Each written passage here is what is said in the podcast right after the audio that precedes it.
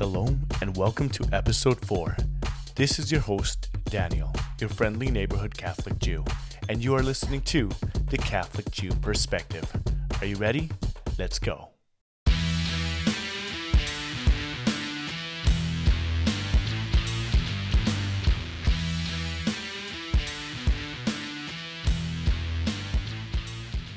So, this is a topic that I've been really dying to dive into for a long time.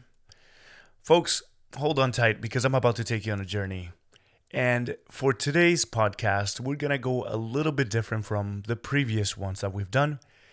This one is a topic that I think it's quite necessary to be spoken about, especially nowadays. And that is the topic of manhood. And I don't mean manhood in particular to a religious sense or in the church, but just manhood in general, like even in society's terms. The reason why I want to talk about this is because to me, there seems to be a pretty clear attack against manhood and in turn on the family. If we look at what many of the mystics, what many of the saints have said in regards to the family, they speak about the fact that the last great war against the people of God would be the war against the family. And this is clear to see from several organizations, which I won't mention in name, but I already know you could tell who I'm talking about, whose purpose, one of their purposes, is to destruct the nuclear family. Now, there's many other aspects to their organization, but the fact that this is there is enough to tell you that this is an anti-Christian philosophy. And then there is the homosexual agenda. And I'm just going to go ahead and say it because who cares if they try to take this down? I'm not the only one who's speaking out about this, which is good, but I have to throw my two cents into this. If we look clearly at what's going on right now, there seems to be an attack against manhood in regards to what it means to be a man. The direct attack is this so called toxic masculinity. Right off the bat, let's just call that absolute nonsense. Why is it toxic to be masculine? What traits do they, these people that are pushing this message, what traits are they calling toxic? Is it the whole being strong thing? Is it being the heroic type? The being strong and outspoken and leader type? At least that's what I see. So instead of being a strong man, they say, you know, get in feeling, get in touch with your feelings, your your feminine side. It's okay to to cry. And yes, I understand that men cry. Sure. But this whole get in touch with your feminine side, I'll pass let's continue with this whole soft beta, non alpha male style of life, aka so, soy boy, as they call it. This whole philosophy embraces the fact that men and women are not so different, that in fact we are the same. So much so that this transfers into the whole transgender ideology, which says that you, if you think you're a man, then you're a man. If you think you're a woman, then you're a woman. If you like the color pink and you're a boy, you know what? Maybe you should you should get surgery because you're actually in fact a woman. If you're a girl that likes to play with mud, then maybe you need to also get surgery and a little bit of hormonal changes a couple pills here and there because hey guess what you're a man this is what is getting pushed in today's society and for a lot of people it seems like just another phase another fad in humanity and in society where it's no big deal you know to each their own as they say but this is a very dangerous philosophy and it's also equally as dangerous to portray it as nothing else than just a fad. Because the fact of the matter is that this is not a fad, it's an attack. It's an attack on manhood, it's an attack on the family. Women are no longer allowed to be feminine. They are pushed to be like men. What you hear in the news or in magazines or in social media is if you're a woman, you don't need a man. You are just as strong as a man, if not stronger. You are more capable. You could be a CEO. You could be in the military. Don't get me started in the most recent ad by the military trying to be all woke. If you don't know what I'm talking about, then you need to go ahead and check out the latest ad by the military, US Army. It's a disgrace. I can't believe that that ad was even published. In any case, even womanhood is being attacked.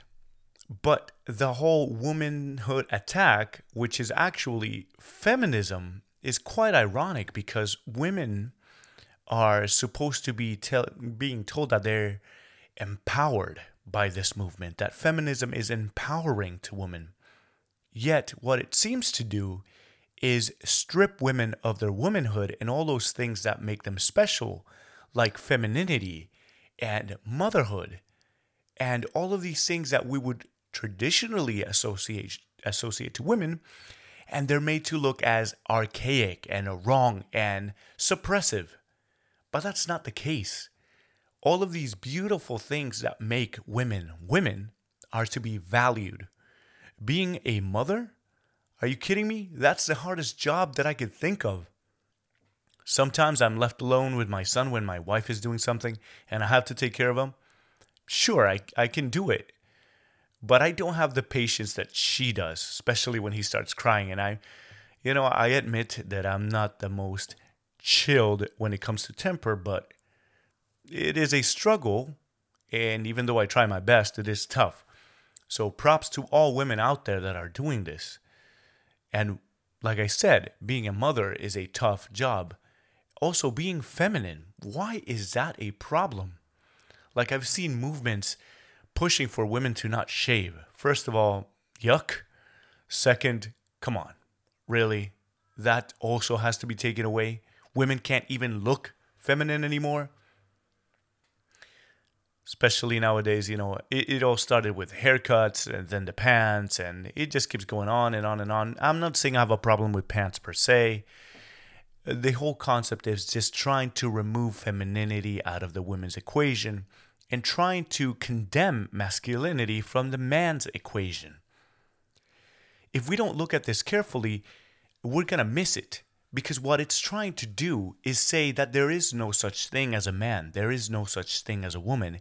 And in turn, what the heck is a family? Nothing. A family is just something that involves people you like, aka what used to be called just friendships. But now this is being exchanged. Now, it's not about the nuclear family, it's about just the people that you call family. And don't get me wrong, there are some people that I love, friends that I love, that I consider family. And beyond that, when we talk about the spiritual realm, I have family in Christ, my brothers and sisters in Messiah. But this is not what I'm talking about. I am talking about the fact that the family structure is being attacked and no one seems to bat an eye when we see all these things in the media. Okay, so enough of the complaint. What are we going to do about this? My suggestion is to stop using the terminology that these folks are using. Toxic masculinity doesn't exist. Feminism, let's not even use it. Women are valuable. Yes, they are to be respected and they can be strong. But the whole concept of this movement is not to push for equality, at least not anymore. It's to say that men and women are 100% equal in every sense. When we know by science, yes, science, that this is not the case. Psychology also proves this is not the case. And this is not something bad. That's the problem. So we need to stop thinking in those terms. The next thing to do is to educate our children. If you're a man, stick with your family. Don't be a coward. Don't run away. Fight through the problems that you may be facing in your marriage. Be a man. Be a father to your children. Be an example to your sons and teach them how to be strong, responsible, caring, protective, and providing men. For women, teach your daughters to be women, caring, nurturing, also strong, but also remembering to respect this hierarchy that was established by God Himself, where it's God, the man, and then the woman. This structure has nothing to do with putting women down. Understanding it in that way is understanding it through the lens that is being pushed by today's society. The fact that the man is the head of the household doesn't make the man a it doesn't make the man a monarch and a tyrant in the household. It just means that he is the main provider, the one that protects the family, the one that makes the final decisions. But it makes the fact that the woman is there also valuable valuable because she is the supporting structure of the family. She's the one that educates her children at home. She is the one that has her things in order. Just look at the book of Proverbs to see how it describes women in Proverbs 31. Now, another thing that we can do to combat this whole twisted ideology that is getting pushed nowadays is to go back to the biblical way of looking at things. If we are trying to be woke, trying to be hip with today's society, we are going to fail in the mission of sustaining the family because that's not what's being taught.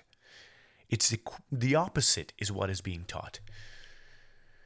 Now, how do we do that? The way that we do that is by getting close to God through prayer, looking at the scriptures, looking at what the church teaches.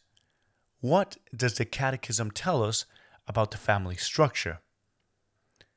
Another place that we can look at is abortion. Abortion is also a very clear destruction of the family as it is the ending of the life of a child. So, how do we combat this? Instead of using terminology such as anti abortion, we could say things that are quite strong and graphic, like anti baby killing or anti murder of babies. Instead of pro life, we can say pro babies being born. Just say what it is instead of beating around the bush with these euthanizing terminology that makes things soft. We need to be graphic in the way that we express things as well. I don't mean vulgar, I mean explicit. I mean speaking in a way that our yes means yes and our no means no, and that when we define words, they are clear. Because this is another thing that is happening nowadays. Terminology is getting bent forwards and backwards, and now the words don't seem to have the same meaning that they used to. So, for us to be able to fight against this, what we need to do is be strong with our words. And I mean being decisive, being explicit, being truthful. If we use the terminology that is being used now, I'll give you another example. Like women right now, when there is a mother situation, they call them breastfeeding parent or chest, rather, chest feeding parent. What in the world is that? It's a mom, and she lactates and she gives m- milk to her babies. Like, I don't know why this has to be such an issue. And there's other aspects, other terms that get twisted around, but these are just some that I want you to consider. One more tool that I'm going to give you in regards to fighting this whole thing is praying the rosary as the rosary was given to be able to fight against heresies, this destruction of the family is an attack against God and the Trinity. So, how do we fight that heresy?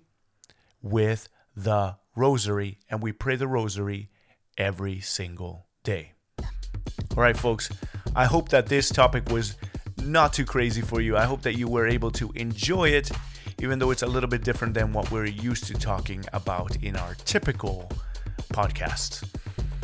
Again, This is your host, Daniel. You've been listening to the Catholic Jew Perspective. I hope you all have a blessed week. Shalom.